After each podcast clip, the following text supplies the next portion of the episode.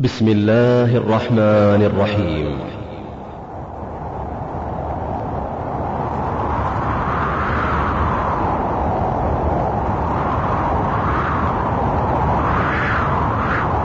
صدى التقوى بالرياض تقدم. ولسليمان الريح عاصفة تجري بأمره إلى الأرض التي باركنا فيها.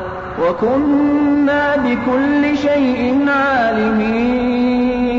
فوائد ولطائف من سيرة سليمان عليه السلام. آتاه الله العلم والحكمة والنبوة وعلمه منطق الطير والحيوان وسخر له الرياح والجن وقد ورث سليمان عليه السلام الحكم والنبوة عن أبيه داود وورث سليمان داود عليه السلام ورثه في النبوة والرسالة والملك والخلافة. سليمان عليه السلام. فقد آتاه الله علما عظيما وشرفا كبيرا وهذا يدل على شرف العلم وأنه أجل النعم وأجزل العطايا من الله تعالى. وأن مما يفضل الله به العباد بعضهم على بعض هذا العلم. هذا العلم.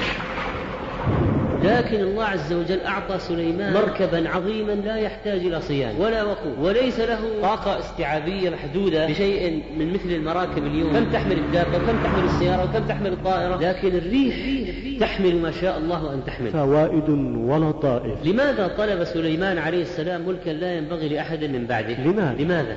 وهل كان يريد التعالي في الأرض أو أن يسجل له التاريخ منقبة لم تحدث ولن تحدث؟ هل كان يريد ذكرا في الدنيا أو استعلاء على الخلق؟ الجواب كلا كلا ولطائف من سيرة سليمان عليه السلام. الطيران الذي نعرفه اليوم. هل كان لسليمان؟ نقول نعم. وكان متفوقا على ما عندنا. فإن قلت الغواصات التي نعرفها اليوم هل كانت لسليمان؟ الجواب نعم. وبأقوى مما يوجد عندنا.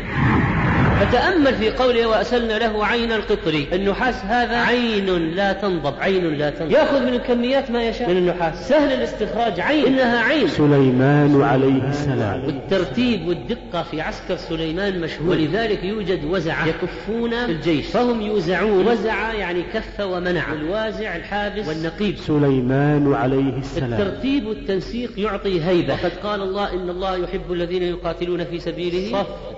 كأنهم بنيان مرصوص. شكل الجيش في غاية الأهمية. وهذا يؤخذ منه أن الإنسان إذا أعطاه الله موهبة أو قدرة عضلية مالية تصميمية كتابية برمجية تعبيرية شعرية إعلامية. أيا ما شئت فإنه يجب استثمارها في الدعوة إلى الله وطاعة الله كما استعمل سليمان ذلك في خدمة الدين ونشره. وهذه النملة التي قالت من نمل يا أيها النمل كان لها في كلامها منطق عظيم فإنها نادت ونبهت وسمت وأمرت ونصت وحذرت وخصت وعمت وأشارت وأعذرت. حتى إذا أتوا على واد النمل قالت نملة يا أيها النمل قالت نملة يا أيها النمل ادخلوا مساكنكم لا يحطمنكم سليمان لا يحطمنكم سليمان وجنوده وهم لا يشعرون. وهكذا لو أن حيا ينال الخلد في مهل لنال ذاك سليمان بن داود هذا لتعلم أن الملك منقطع إلا من الله ذي التقوى وذي الجود. فوائد ولطائف من سيرة سليمان عليه السلام. محاضرة للشيخ محمد صالح المنجد بسم الله الرحمن الرحيم. السلام عليكم ورحمة الله وبركاته. الحمد لله والصلاة والسلام على رسول الله وعلى آله وصحبه ومن اتبع هداه.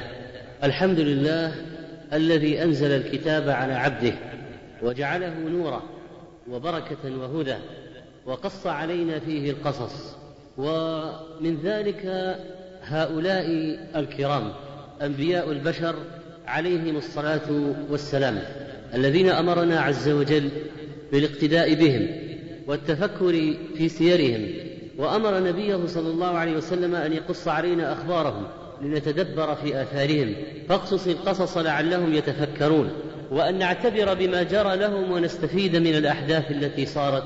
في حياتهم لقد كان في قصصهم عبرة لأولي الألباب فليس الهدف من القصة مجرد التسلية أو التمتع بالأحداث أو السرد وإنما العبرة والعظة مع ما في القصة من جمال وبهاء. هذه القصص الحقيقية التي ليست خيالا ولا كذبة إن هذا لهو القصص الحق وما من إله إلا الله وإن الله لهو العزيز الحكيم. هي أصدق القصص ومن أصدق من الله حديثا وأحسن القصص نحن نقص عليك أحسن القصص بما أوحينا إليك هذا القرآن. وأنفع القصص ما كان حديثا يفترى ولكن تصديق الذي بين يديه وتفصيل كل شيء وهدى ورحمة لقوم يؤمنون. ومن أخبار الأنبياء العظماء الذين قص الله علينا سيرهم في القرآن الكريم نبيه سليمان عليه السلام. آتاه الله العلم والحكمة والنبوة وعلمه منطق الطير والحيوان وسخر له الرياح والجن. وقد ورث سليمان عليه السلام الحكم والنبوة عن أبيه داود وورث سليمان داود عليهما السلام ورثه في النبوة والرسالة والملك والخلافة. وولي أمر بني إسرائيل من بعده. وكانت بنو إسرائيل تسوسهم الأنبياء. كلما هلك نبي خلفه نبي. لم تكن وراثة سليمان عليه السلام لداود في الأموال والممتلكات لأن سنة الله وحكمه قد جرت بأن الأنبياء لا يتوارثون بالأموال وإنما بالعلم والنبوة. وقد ورث داود عليه السلام ابنه سليمان مملكة قوية ودولة عظيمة حافظ عليها وتوسع فيها حتى بلغت مملكته الذروة والأوج والقمة. وهذا الملك العظيم الذي كان لسليمان عليه السلام لم يحصل لأحد من قبله ولا يحصل لأحد من بعده أبدا. وقد أثنى الله عليه بأن ملكه لم يغره وإنما كان عونا له على نشر الدين والدعوة. نعم العبد إنه أواب رجاع إلى ربه في جميع أحواله بالتأله والإنابة والمحبة والذكر والخضوع والاجتهاد في مرضاة الله تعالى. وفضله الله بالعلم والنبوة ولقد آتينا داود وسليمان علما وقال الحمد لله الذي فضلنا على كثير من عباده المؤمنين والتنكير في قول علما يفيد التعظيم فقد آتاه الله علما عظيما وشرفا كبيرا وهذا يدل على شرف العلم وأنه أجل النعم وأجزل العطايا من الله تعالى وأن الله يفضل العباد مما يفضل الله به العباد بعضهم على بعض هذا العلم يرفع الله الذين آمنوا منكم والذين أوتوا العلم درجات. فإذا إنما يتفاوتون في الحقيقة بالعلم. الناس من جهة التمثيل أكفاء. أبوهم آدم والأم حواء. فإن يكن لهم في أصلهم نسب يفاخرون به فالطين والماء. ما الفضل إلا لأهل العلم إنهم على الهدى لمن استهدى أدلاء وقدر كل امرئ ما كان يحسنه والجاهلون لأهل العلم أعداء. والذين لا يعرفون قيمة العلماء لا يزالون يقعون فيهم ويضطهدونهم ولكن الله تعالى يجعل من ابتلائهم سنة ماضية يرفع بها ذكرهم ويبين للناس من حولهم فضلهم. وهكذا الابتلاء طريق الأنبياء والعلماء ورثة الأنبياء في العلم والابتلاء. وقد شكر سليمان عليه السلام ربه معترفا بإحسانه متحدثا بنعمته وقال يا أيها الناس علمنا منطق الطير وأوتينا من كل شيء فهذه هبة عظيمة وتمكين تام فسخر الله له الإنس والجن والطير ولم يبلغ أحد من الأنبياء ما بلغ سليمان عليه السلام. كان عالما بلغات الطير والحيوانات والجن أيضا والشياطين يخاطبهم فيفهمون لغته وأوامره. وسبحانه وتعالى الذي يعلم من يشاء ما يشاء علم سليمان مخاطبة الطير في الهواء ومخاطبة الحيوانات على اختلاف أنواعها. فقال سليمان علمنا منطق الطير وأوتينا من كل شيء يعني مما يحتاجه الملك في تثبيت دعائمه. إن هذا لهو الفضل المبين. حرف التوكيد إن واللام الذي هو في الأصل لام قسم وبضمير الفصل مقصود به تعظيم النعمة أداء للشكر عليها بالمستطاع من العبارة. علمنا وأوتينا يقصد نفسه وأباه أو يريد إظهار عظمة الملك والنبوة والسلطان وعبر عن أصوات الطير بلفظ منطق تشبيها له بنطق الإنسان من حيث أنه ذو دلالة. فإذا كلام الطير هل هو مجرد أصوات لا معنى لها أم لها معاني؟ هل هو كلام؟ فاستدلوا بقوله تعالى منطق الطير على أن لها معاني وأن لها حروفا وإن كانت لا تشبه حروف البشر. الطير لها حروف لا تشبه حروف البشر وكلام الطير له معاني لا يفقهه البشر. وقال سليمان عليه السلام هذا معترفا بنعمة الله عز وجل ومنته وليعرف الناس ماذا حصل من هذه النعمة وعبر بأداة الاستغراق. من في قوله وأوتينا من كل شيء تعظيما للنعمة.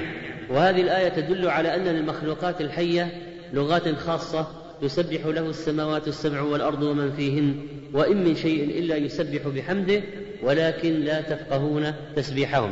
فإذا لهم تسبيح وليس مجرد نقيق أو ثغاء أو خوار ليس مجرد زقزقة وإنما لها معاني وأنها تسبح وتنطق وإن كنا لا ندرك ذلك. وإذا كان الله قد حجب عنا فهم لغة الحيوانات والطير فإنه قد علم ذلك سليمان عليه السلام وهو لا يعجزه شيء في الأرض ولا في السماء. وهذا يبين أن علم البشر مهما بلغ فإنه يبقى محدودا محصورا ضعيفا. فلو قيل للعلماء الآن ما هي حروف لغة الطيور وما هي المعاني وما هي الكلمات لم يستطيعوا أن يأتوا بذلك. لكن الله عز وجل علمها لسليمان. علمنا منطق الطير ومنطق الطير لا يعرفه الناس الآن. يعرف بعض علماء الأحياء ربما أدركوا أن مثل هذه النبرة أو النغمة أو مثل هذا المستوى من الصوت مثلا تقوله الطير مثلا عند استدعائها لأولادها أو عند تزاوجها أو عند طيرانها أو عند إرادتها فعل كذا لكن ما هي الحروف وما هي الكلمات؟ وما هي المعاني؟ لا يدركون ذلك. كل ذلك علمه الله تعالى لسليمان عليه السلام ولا يعجزه شيء سبحانه في الأرض ولا في السماء. والله عز وجل قادر على إسماع غير المسموع لمن يشاء. وقد قال عليه الصلاة والسلام إن عذاب القبر يسمعه ما بين المشرق والمغرب إلا الثقلين. ونحن نمر بالمقابر اليوم لا نسمع شيئا. لكن هناك كلام يحدث وصراخ وعويل وهناك وهناك ما تفهمه البهائم. إلا الثقلين لا يدركان صوت المعذب في قبره. لقد أعطى الله تعالى سليمان عليه السلام ما لم يعطي أحدا من بعده استجابة لدعائه لما قال رب اغفر لي وهب لي ملكا لا ينبغي لأحد من بعدي إنك أنت الوهاب. فطلب المغفرة قبل أن يطلب الملك. وهذه مسألة مهمة جدا. نجد أن اليوم بعض الناس يطلبون الدنيا قبل الآخرة. مع أن الآخرة أهم. قال سليمان رب اغفر لي وهب لي ملكا. فسأل الآخرة قبل الدنيا وسأل المغفرة قبل الملك لأنها أهم. وزوال الذنوب زوال أثر الذنوب يحصل به المقصود. على قاعدة التخلية قبل التحلية أيضا. فالله يمنح بعد أن يمتحن فتأتي المنحة بعد المحنة ويأتي التمكين بعد الابتلاء. قال رب اغفر لي وهب لي ملكا. إنك أنت الوهاب. فهذه الصيغة المناسبة لكثرة هبات الله تعالى. وهاب كثير الوهب. لماذا طلب سليمان عليه السلام ملكا لا ينبغي لأحد من بعده؟ لماذا؟ وهل كان يريد التعالي في الأرض أو أن يسجل له التاريخ؟ آه، منقبة لم تحدث ولن تحدث. هل كان يريد ذكرا في الدنيا أو استعلاء على الخلق؟ الجواب كلا. وإنما أراد بهذا الملك أن يمكنه الله من نشر الدين تمكينا لا يحصل مثله. وأن يدعو إليه بهذا الملك وأن يستعمل الملك في نصرة الدين وإسعاد الناس وأن يكون الملك مظهرا من مظاهر الإنعام الرباني وأن يتخذه وسيلة لذكره وشكره وحسن عباده. وكان إيتاء الملك بعد الامتحان. ففتنا سليمان وألقينا على كرسيه جسدا. ثم أناب حصل امتحان عظيم لسليمان. فقال رب اغفر لي وهب لي ملكا لا ينبغي لأحد من بعدي. ما حصل هذا السؤال إلا بعد تلك المحنة العظيمة. فإذا لما صارت المحنة التي بها نقص لا شك أن ملك سليمان نقص بالمحنة. فتنى سليمان وألقينا على كرسيه جسدا. فالمحنة هذه جعلت سليمان يطلب ملكا عظيما لا يزول بمثل هذه المحن والابتلاءات. وأن يكون ممكنا فيه. والنبي إذا رأى أول الخير طمع في بقيته. ولذلك فإن أيوب عليه السلام لما خر عليه رجل جراد من ذهب يعني شيء عظيم من الذهب سأل المزيد وكل ملك من ملوك الدنيا له مراكب تحمله وتحمل جنوده وأتباعه وحاشيته ومن معه.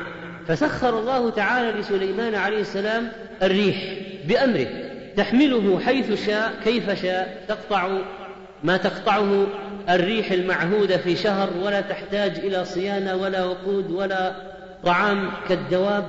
وهكذا حصل لسليمان ما لم يحصل لأحد حتى من الموجودين في عالم التقنية. فإن المراكب اليوم تحتاج إلى وقود وتحتاج إلى صيانة ومحدودة الطاقة والاستيعاب. لكن الله عز وجل أعطى سليمان مركبا عظيما لا يحتاج إلى صيانة ولا وقود. وليس له آه، طاقة استيعابية محدودة بشيء من مثل المراكب اليوم. كم تحمل الدابة وكم تحمل السيارة وكم تحمل الطائرة؟ لكن الريح تحمل ما شاء الله أن تحمل. فسخرنا له الريح تجري بأمره بأمر الله. وكذلك إذا أمرها سليمان عليه السلام فإنها تسير بأمر الله عز وجل حيث شاء كيف شاء. سخرنا له الريح تجري بأمره على وفق أمره أمر سليمان رخاء لينة طرية غير مؤذية في سيرها. الريح فيها مطبات نعاني منها اليوم في الطائرات. مطبات شديدة ومؤذية تخيف وتضر بالحامل وتجعل القلب في وجل. لكن الريح التي كانت تحمل سليمان ومن معه كانت لينة ليس فيها مطبات هوائية. رخاء حيث أصاب وفي أي بلد وإلى أي بلد اتجه حيث شاء تقدم الخير والغيث للناس بأمر الله عز وجل وتحمل سليمان ومن معه. سيرها عجيب وسرعتها مذهلة ولسليمان الريح غدوها شهر ورواحها شهر. ما معنى ذلك؟ الغدو السير في أول النهار والرواح في آخر النهار. فهي تسير في صبيحة اليوم مسيرة شهر وكذلك بالرواح مسيرة شهر فتسير بالغداء في أول النهار مسيرة شهر وتسير بالعشي في آخر النهار مسيرة شهر فتسير في اليوم الواحد مسيرة شهرين لينة طرية سريعة رخاء مذللة بأمره. فما هو الجمع بينها وبين قوله تعالى ولسليمان الريح عاصفة تجري بأمره إلى الأرض التي باركنا فيها وكنا بكل شيء عالمين. عاصفة قالوا قوية عند الإقلاع إذا حملت قوية. فإذا استوت في السماء صارت رخاء. وقيل إن معنى عاصفة قوية مع كونها رخاء طرية فهي قوية في الحمل طرية في السير. ليس فيها زعزعة بالرغم من قوتها فهي عاصفة وهي رخاء. ومعلوم اليوم أن الطائرات عند الإقلاع تحتاج إلى طاقة وعزم أقوى ما يمكن بخلاف عند استوائها في السماء وعند هبوطها. ومما سخره الله تعالى لسليمان عليه السلام الشياطين كل بناء وغواص.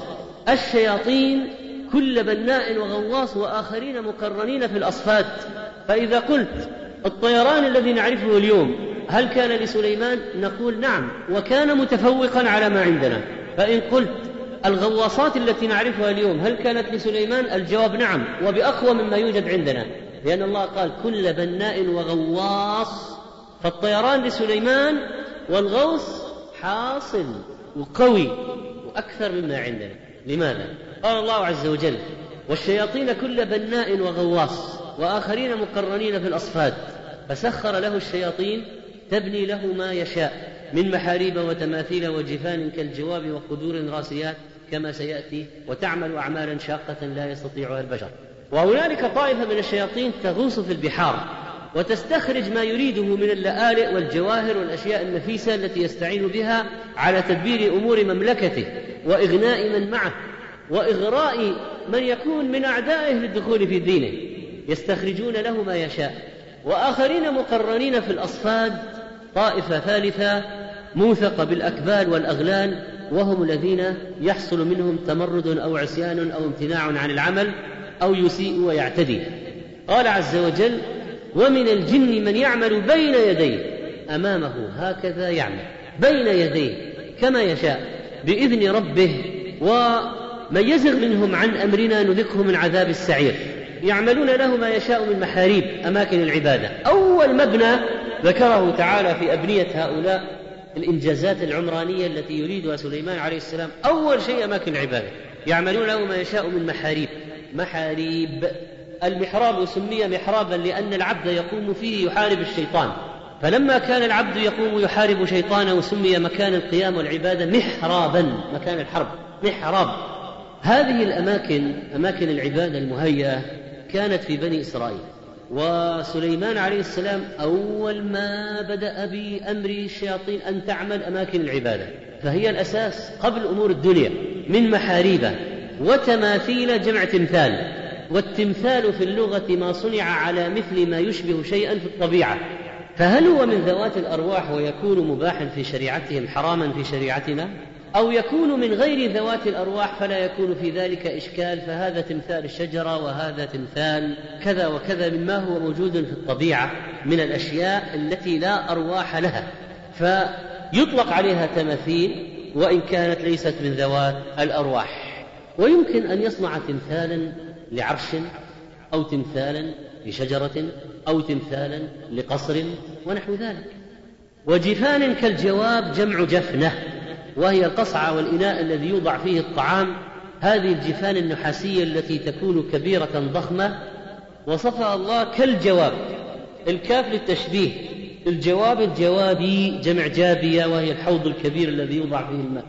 فجفان طعام سليمان كانت مثل الجواب جمع جابية التي يكون فيها الماء من البرق الكبار يعملونها لسليمان عليه السلام لحاجته وحاجة جنده لأن هؤلاء يتنقلون وهذا التموين لجيوش سليمان أعظم مما هو موجود عندنا اليوم فإن ما يحدث اليوم من نقل الأطعمة والقصور في التموين وما يسبب حصار الجيش أو موت بعض أفراده أو تسمم هذه الأطعمة إلى آخر ذلك هذا لا يوجد.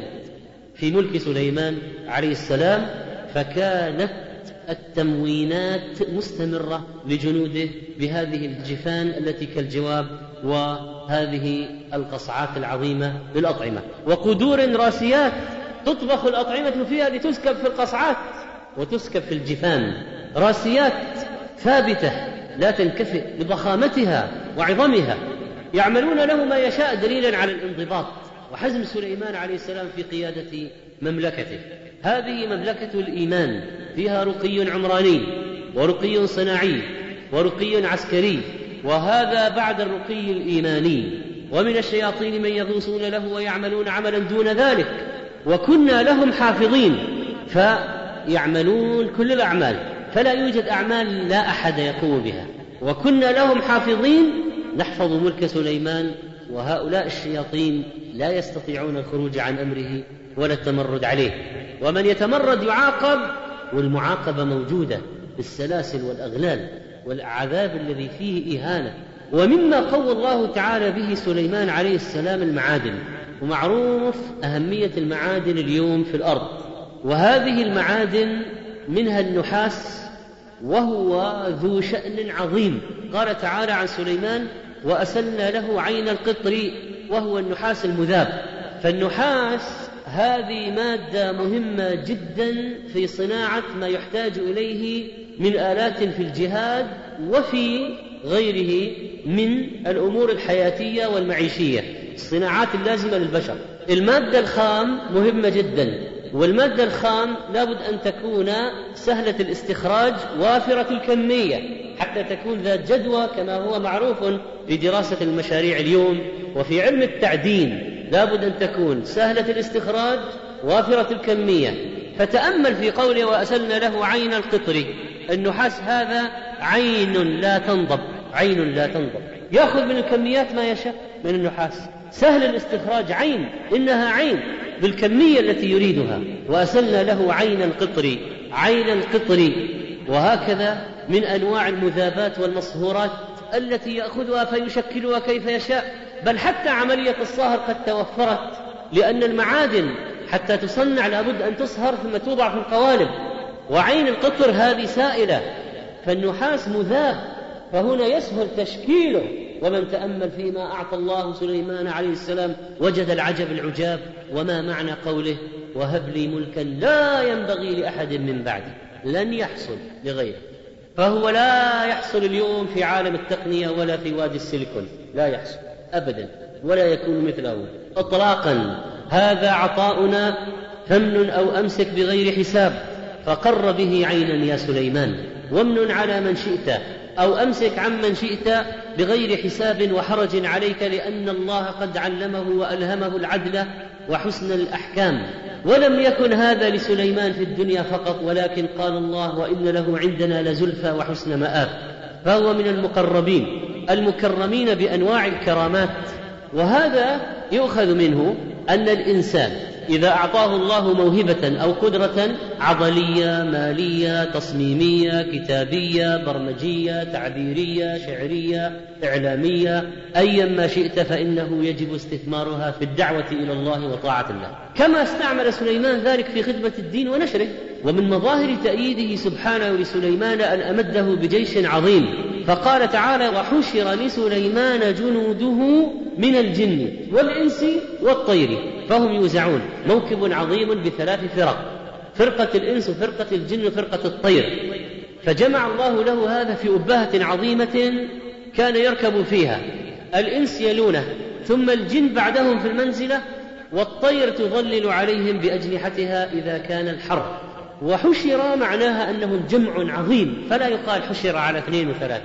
وهؤلاء الجنود الذين كان يركب فيهم في هذه الأبهة من الذي يستطيع أن يقوم لهم وهم بهذه الإمكانات الضخمة؟ وإذا كان عند بعض الناس اليوم تجنيد إجباري فإن عند سليمان عليه السلام ذلك بقوله تعالى وحشرا ولا بد أن يجتمعوا له. وإذا كان هنالك استدعاء احتياطي إجباري فعند سليمان عليه السلام وحشرا لسليمان جنوده فجمعوا بالقوة والسطوة ومن يتخلف يساق بالوزعة ومن هم الوزعة؟ قال الله عز وجل فهم يوزعون. إذا الإنس ثم الجن والآية الترتيب فيها الجن ثم الإنس.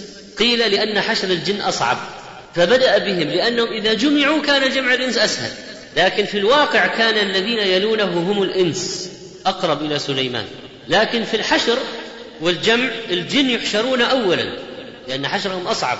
فإذا قدر عليهم كان الإقدار على من دونهم أولى.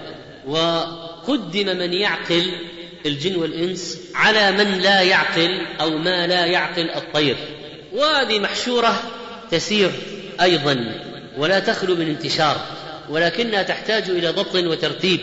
ولذلك فإن المنظر البديع الذي كان يسير سليمان عليه السلام فيه مع عسكره عجب من العجاب. فإن هؤلاء الجن والإنس والطير فوقهم يحشرون له فيسير بهم في هذه الأبة العظيمة. ولذلك قال بعض المفسرين إنه كان هناك مقاعد تحملها هذه الريح فسمي بساط الريح. وقوله وأوتينا من كل شيء لا ينقصه شيء. والترتيب والدقة في عسكر سليمان مشهود ولذلك يوجد وزعة يكفون الجيش. فهم يوزعون وزع يعني كف ومنع والوازع الحابس والنقيب. وعلى كل مجموعة وازع يرد أولاها على أخراها لئلا يتقدموا في المسير ويسير الجميع بسرعة واحدة ولا يخرجوا عن صفوفهم. فهم منظمون في صفوف وهكذا يلحق آخرهم أولهم ويكونون مجتمعين دائما لا يتخلف منهم أحد رغم اختلاف الأصناف فهؤلاء جن وهؤلاء إنس وهؤلاء طير ومع ذلك في غاية التنظيم والترتيب والتناسب ومعلوم في العلوم العسكرية ما يكون اليوم عند حركة الجيش من أهمية ترتيب وتنسيق وتنظيم المشاة والمدرعات والطيران ونحو ذلك. من الأسلحة البحرية والجوية والبرية بالجنود الذين هم في الجيش. تنظيم السرعات فهم يوزعون. وقد جاء في بعض التفاسير أن عسكر سليمان عليه السلام كان مئة فرسخ خمسة وعشرون للإنس وخمسة وعشرون للجن وخمسة وعشرون للوحش وخمسة وعشرون للطير. لكن هذا جاء من رواية محمد بن كعب القرظي فالأشبه أنه من الإسرائيليات. فالله أعلم بها لا نصدق ولا نكذب. الترتيب والتنسيق يعطي هيبة. وقد قال الله إن الله يحب الذين يقاتلون في سبيله صفا. كأنهم بنيان مرصوص. شكل الجيش في غاية الأهمية. وهكذا هم عند مسيرهم. فالحشر خطوة والمسير خطوة والوزع ينظمون ذلك والأمور تسير كما يشتهي سليمان عليه السلام. هذا النظام العجيب. لما أتوا به على وادي النمل قالت نملة ولا يضرنا أين يوجد وادي النمل. قيل بالطائف وقيل غير ذلك لكن لا يضرنا الجهل بالمكان. ولو كان فيه فائدة لذكره لنا ربنا. شاهدتهم نملة فخشيت على قومها الهلاك لما رأت الجيش العرمرم فقالت يا أيها النمل ادخلوا مساكنكم. لا يحطمنكم سليمان وجنوده وهم لا يشعرون. أتوا على فلماذا لم يقل أتوا وادي النمل؟ ولا يلزم أن يعدى بعلى. يقال أتى بيت فلان ولا يشترط أن يقول أتى على بيت فلان لأنهم كانوا في جهة العلو. أتوا عليه أتوا عليه. فكانوا في الجو ثم ينزلون. فالآن نزلوا يمشون وكانوا في الجو. ولذلك أتوا عليه من فوق إلى أسفل. ولما نزلوا إلى الأرض قالت نملة واحدة معينة. قالت نملة بصوت مفهوم تكلمت ونصحت وأسمعت.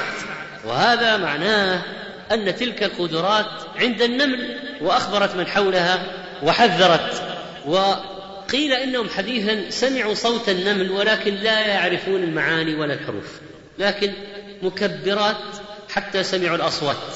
وكان ما أتاه الله لسليمان خرقا للعادة لأنه يعرف لغة النمل بالإضافة إلى لغة الطير. وأوتينا من كل شيء. وهذه النملة كان لها في كلامها منطق عظيم فإنها نادت ونبهت وسمت وأمرت ونصت وحذرت وخصت وعمت وأشارت وأعذرت. وهذه النملة التي قالت للنمل يا أيها النمل فبدأت بالنداء ليسمعن قولها. وهذا من آداب النصيحة ادخلوا مساكنكم التي في باطن الأرض تحميكم من الأخطار. والمساكن حماية للبشر والله سبحانه وتعالى جعل لنا مساكن تؤوينا وكذلك هي للحيوان. ادخلوا مساكنكم قرية النمل فهي عدة مساكن تكون القرية. لا يحطمنكم سليمان وجنوده وهم لا يشعرون كما تحطم الخيل بحوافرها. وقضية أن هذه الأجسام فيها عنصر السيليكون وأنها أقرب إلى الزجاج في التحطيم ونحوه الله أعلم بذلك. لكن لا يحطمنكم يعني لا يهلكنكم لا يقتلنكم. والنبي عليه الصلاة والسلام نهى عن قتل أربع دواب النملة والنحل والهدهد والصرد.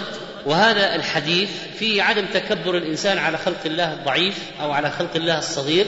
فإذا كان النمل مؤذيا يقرص أو يتلف الطعام جاز قتله من باب دفع الصائل وإلا فلا يجوز أن يقتل كالنمل الكبار التي توجد في الصحاري فلا يجوز قتلها وقتله كبر. والذي أحرق قرية نمل قال الله له هل لا نملة واحدة؟ تلك التي قرصت أحرقت أمة بأسرها تسبح والنحل لما تؤتيه من الشيء المفيد والهدهد لأنه دل سليمان على الماء فكان داعية إلى الله نقل الخطاب وجاء بالجواب وجاء بالإفادة وعرف التوحيد فجعل الله ذريته محفوظة لا تقتل. والصرد نوع من الطيور في لحمه نوع من الوخم والزهومة والضرر. ولذلك لا يفيد أكل الهدهد ولا الصرد. لحم الهدهد والصرد غير نافع للأكل فنهينا عن قتلهما. والنهي عن قتل الشيء دليل على تحريم لحمه. فما هو دليل تحريم أكل لحم الضفادع؟ حديث النهي عن قتل الضفدع. فتبسم ضاحكا من قولها سرورا وإعجابا لانها التمست العذر لسليمان ومن معه. لنبي الله لما قالت وهم لا يشعرون فتبسم ضاحكا من قولها في حسن منطقها. وكذلك دعا ربه فقال رب أوزعني أن أشكر نعمتك التي أنعمت علي وعلى والدي وأن أعمل صالحا ترضاه وأدخلني برحمتك في عبادك الصالحين. هذا من أعظم الأدعية التي ينبغي للمسلم والمسلمة حفظها. أوزعني الوزوع الولوع بالشيء. والتعلق به. اجعلني متعلقا أن أشكر نعمتك. ألهمني وعلقني بشكر النعمة. قائما بذلك. التي أنعمت علي وعلى والدي. فقيل إن أم سليمان كانت لها ميزات. وليس أبوه فقط. وفي الآية تنبيه على بر الوالدين. وسؤال القيام عنهم بما لم يبلغاه من الشكر. ربي أوزعني أن أشكر نعمتك التي أنعمت علي وعلى والدي. يعني أنا أشكر النعمة التي أنعمت بها على والدي أيضا غير التي أنعمت بها علي. فكأن الولد يستدرك النقص الذي يكون في والديه في قضية شكر النعمة.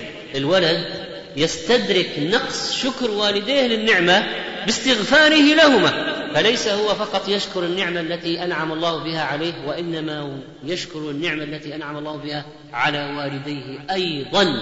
وأدرج ذكر نعمة الله على الوالدين في أن يشكرهما كما يشكر نعمة الله على نفسه لمنزلة الوالدين والبر بهما وهذه صفة الولد التقي الصالح.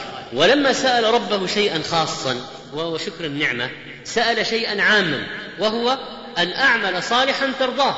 فلا شك أن شكر النعمة من العمل الصالح الذي يرضاه لكن خصه لأهميته. ولما سأل سؤالا خاصا وهو شكر النعمة سأل سؤالا عاما فقال وأن أعمل صالحا ترضاه تحبه وهذا في الحياة فماذا في الممات؟ أدخلني برحمتك في عبادك الصالحين وتوفني وألحقني بهم واجعلني مع الرفيق الأعلى من الذين أنعمت عليهم من النبيين والصديقين والشهداء والصالحين.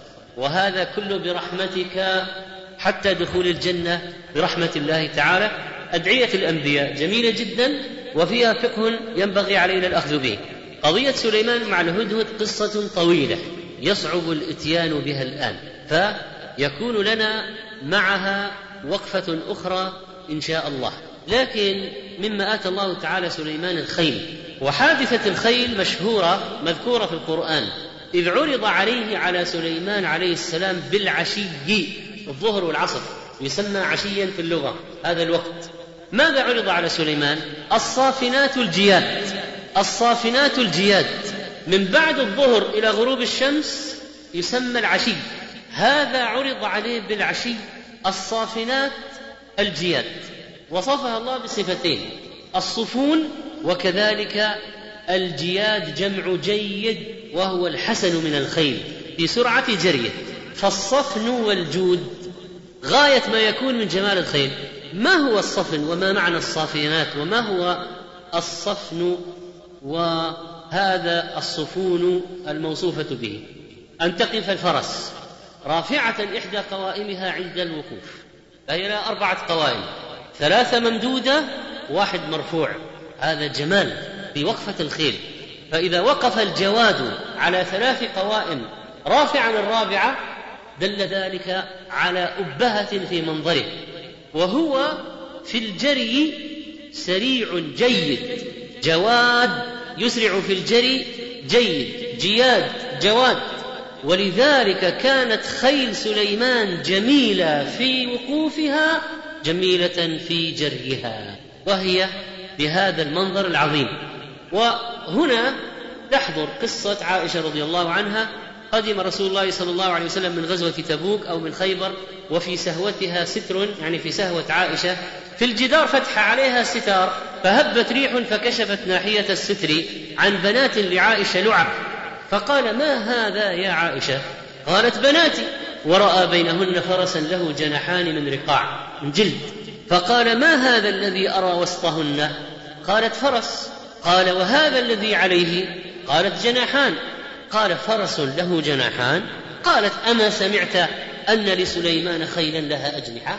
قالت فضحك رسول الله صلى الله عليه وسلم حتى رأيت نواجذه رواه أبو داود وحديث صحيح. ويغتفر لعائشة صغر سنها ويتسامح في ذوات الأرواح في لعب الأطفال. ليس كما هو دقيق الصنعة اليوم مفسخ اللباس كباربي وساندي. ولكن كالذي فيه الهيكل العام رأس يدين ورجلين وجسم تعويدا للبنات على الأمومة منذ الصغر وهذه مصلحة عظيمة لأجلها أباح الشرع ذوات الألعاب هذه للبنات. عرضت الخيل على سليمان إلى آخر النهار استعراض طويل فلقوة تعلقه بها وهو الذي يستعرض جنوده كما في قصة الهدهد ويكتشف الغائب من الحاضر ويعرف ما هو حال كل واحد من الجنود الاستعراض طويل كان طويلا من بعد الظهر إلى أن غربت الشمس. فلم يكن له سليمان بشيء من الدنيا أو الباطل. وإنما كان استعراضا للجياد في جهاد من أجل الدين. ولذلك كان استعراضه عسكريا. وهو يستعرضها عرضت عليه بالعشي الصافنات الجياد. حتى غربت الشمس وما انتبه. وهو في حال استعراض وإعداد العسكر. وكانت الشمس قد غربت على عهد النبي عليه الصلاة والسلام في الخندق قبل نزول صلاة الخوف على ما قيل في قول من أقوال أهل العلم ولم يستطع الصلاة هو من معه فصلى العصر بعد المغرب. وأما بعد نزول صلاة الخوف فلا تأخير إطلاقا. قد يشغل بالجهاد عن الصلاة. لكن بعد ديننا أكمل الدين وفي صلاة الخوف التي تجعل الصلاة ممكنة حتى في حال المسايفة واختلاط الجيشين والدخول في المبارزة. فسليمان كان في عمل مهم وهو استعراض الخيل في الجهاد في سبيل الله. فغربت الشمس وكان عندهم في بني إسرائيل الصلاة آخر وقت لها غروب الشمس. كان عندهم صلاة وعندهم مواقيت وفي إحدى الصلوات التي عندهم ينتهي وقتها بغروب الشمس فقال إني أحببت حب الخير عن ذكر ربي حتى توارت بالحجاب انتبه انتبه. فقال نادما على ما حصل منيبا إلى ربه إني أحببت حب الخير الخيل هذه وإعداد في سبيل الله عن ذكر ربي وهي الصلاة. هي كلها عبادة لكن هذه يجب أن تقدم الصلاة. إكرام الضيف عبادة. أشياء كثيرة. بر الوالدين عبادة. لكن إذا جاء وقت الصلاة لابد من الصلاة. الإعداد للجهاد عبادة. لكن إذا جاء وقت الصلاة لابد من الصلاة. فقال إني أحببت حب الخير عن ذكر ربي. قدمت هذا على ذكر ربي وهي الصلاة. آثرت عليه. فنسيت وقت الصلاة. حتى توارت الشمس بالحجاب. يعاتب نفسه ويلومها. قالوا كان عندهم صلاة العصر. الخير يطلق على الخيل ويطلق على المال وإنه لحب الخير لشديد. والخير إن ترك خيرا يعني المال فالخيل من المال. بعض الناس يظن المال هو النقد الذهب والفضة هذا اسمه نقد زكاة النقدين. أما المال يدخل فيه السيارات والأثاث والبيوت العقارات السيولة. ولذلك قسمة المال يعني كل شيء يملكه الإنسان. ما يتمول حتى توارت بالحجاب. ما في ذكر للشمس لكن في ذكر الضمير الدال عليها تاء التأنيث. حتى توارت هذه الشمس فحذفها لدلالة العشي عليها فتوارت وتوارى قرصها عن أعين الناظرين بالحجاب. فما هو الحجاب؟ الحجاب هو الأرض لأنها توارت فغطتها الأرض. فإنه ينظر في الأفق وهي تغيب وتنزل وتختفي حتى تتوارى فتحجبها الأرض كما ذكر ابن رجب رحمه الله في كتابه فتح الباري. واستتار الشمس بالأرض كما ذكر الله تعالى تغرب في عين حمئة فالماء من الأرض وهذه تنزل في البحر تنزل حتى يحجبها ماء البحر وتلك نزلت حتى حجبتها الأرض. وجاء في حديث سلمة بن الأكوع أن رسول الله صلى الله عليه وسلم كان يصلي المغرب إذا غربت الشمس وتوارت بالحجاب. رواه مسلم. فالذي يستر الشمس ويحجبها هو الأرض. اشتغل بالعرض حتى حجبت الشمس الأرض. قال ابن كثير رحمه الله ذكر غير واحد من السلف والمفسرين أنه اشتغل بعرضها عرض الخيل حتى فات وقت صلاة العصر والذي يقطع به أنه لم يتركها عمدا بل نسيانا. كما شغل النبي صلى الله عليه وسلم يوم الخندق عن صلاة العصر حتى صلى بعد الغروب. طيب لما انتبه سليمان ولام نفسه ماذا فعل؟ قال ردوها علي. يعني ردوا الخيل. فطفق مسحا بالسوق والأعناق. وهنا قولان مشهوران للمفسرين. الأول أنه جعل يعقرها بسيفه لأنها أشغلته عن الصلاة.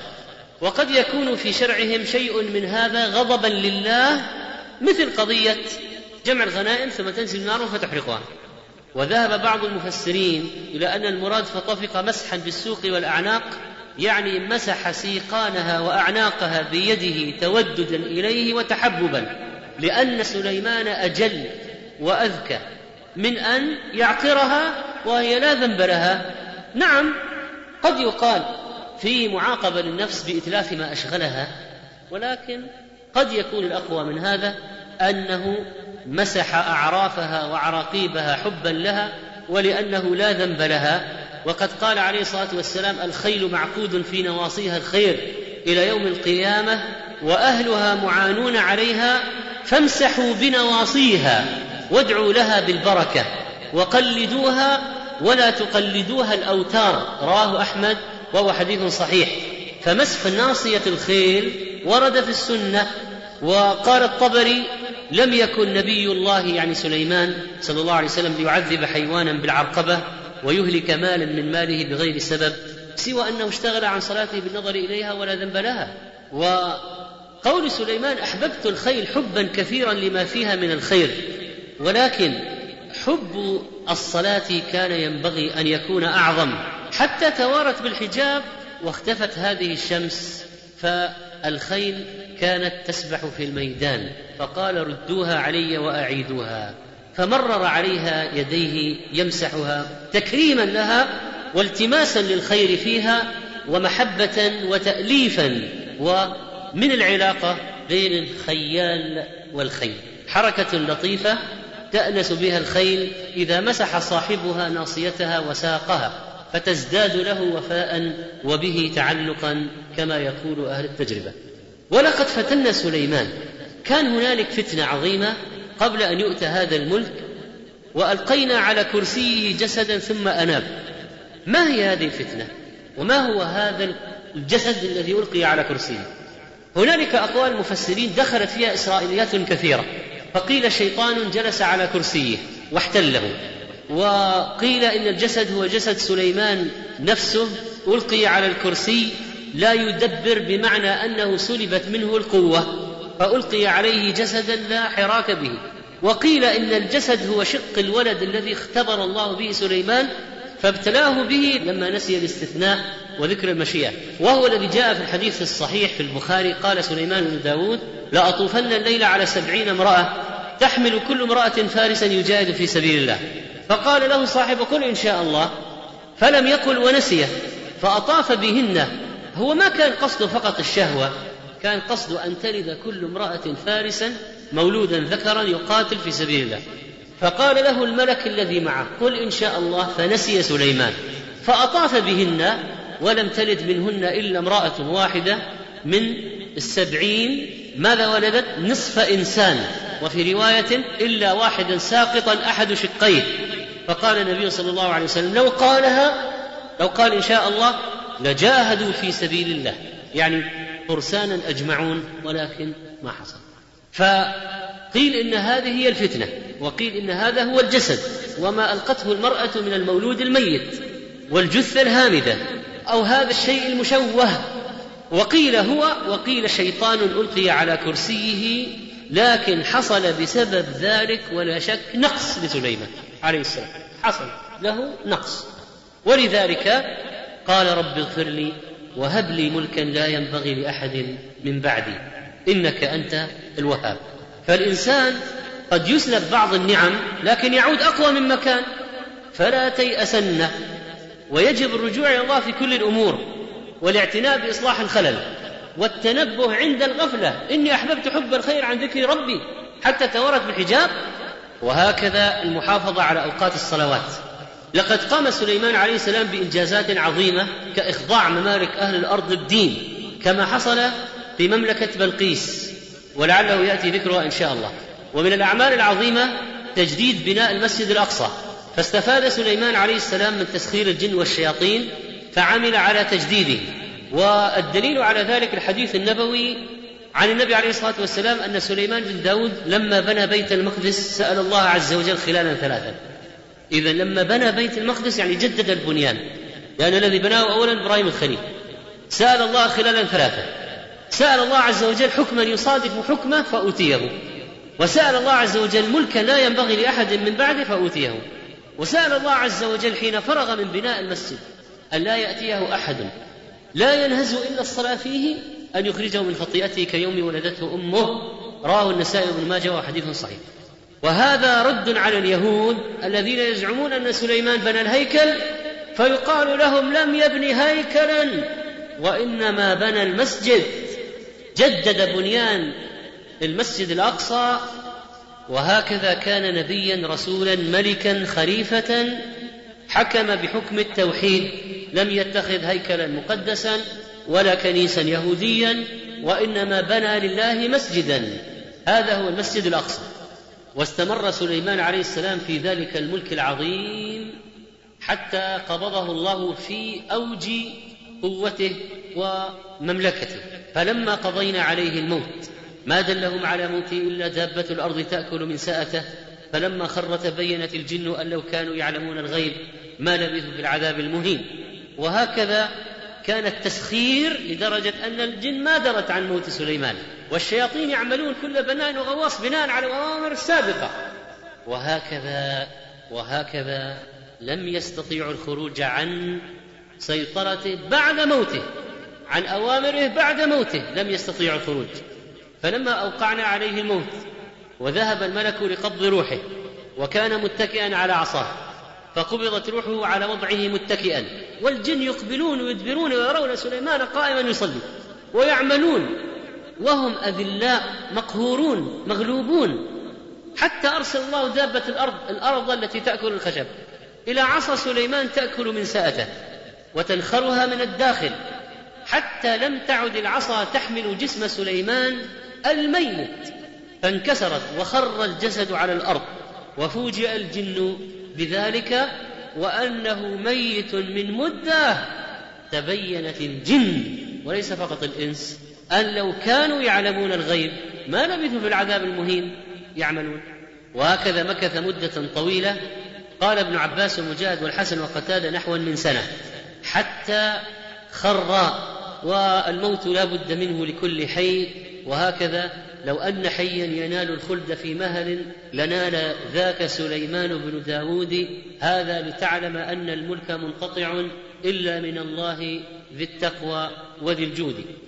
هذه القصة العظيمة أيها الإخوة التي تدل على أهمية تسخير الإمكانات في نصرة الدين وأن كل واحد فينا سواء كان عنده مركب أو خبرة أو مال أو قوة من أي نوع عقلية تقنية جسدية عضلية أن يهب ذلك في خدمة الدين وأن يسخر ما أتاه الله وهذا الأخذ بأسباب القوة ثم إنفاق ذلك في خدمة الدين. هو الدرس العظيم الذي يؤخذ من سيرة سليمان عليه السلام ولنا وقفة أخرى بمشيئة الله تعالى مع قصة سليمان عليه السلام والهدهد ومملكة بلقيس في فرصة أخرى. نسأل الله تعالى أن يرزقنا تدبر كتابه وأن يرزقنا التأسي بأنبيائه وأن ينعم علينا بشكر نعمته والعمل لدينه. إنه سميع مجيب قريب. وصلى الله على نبينا محمد.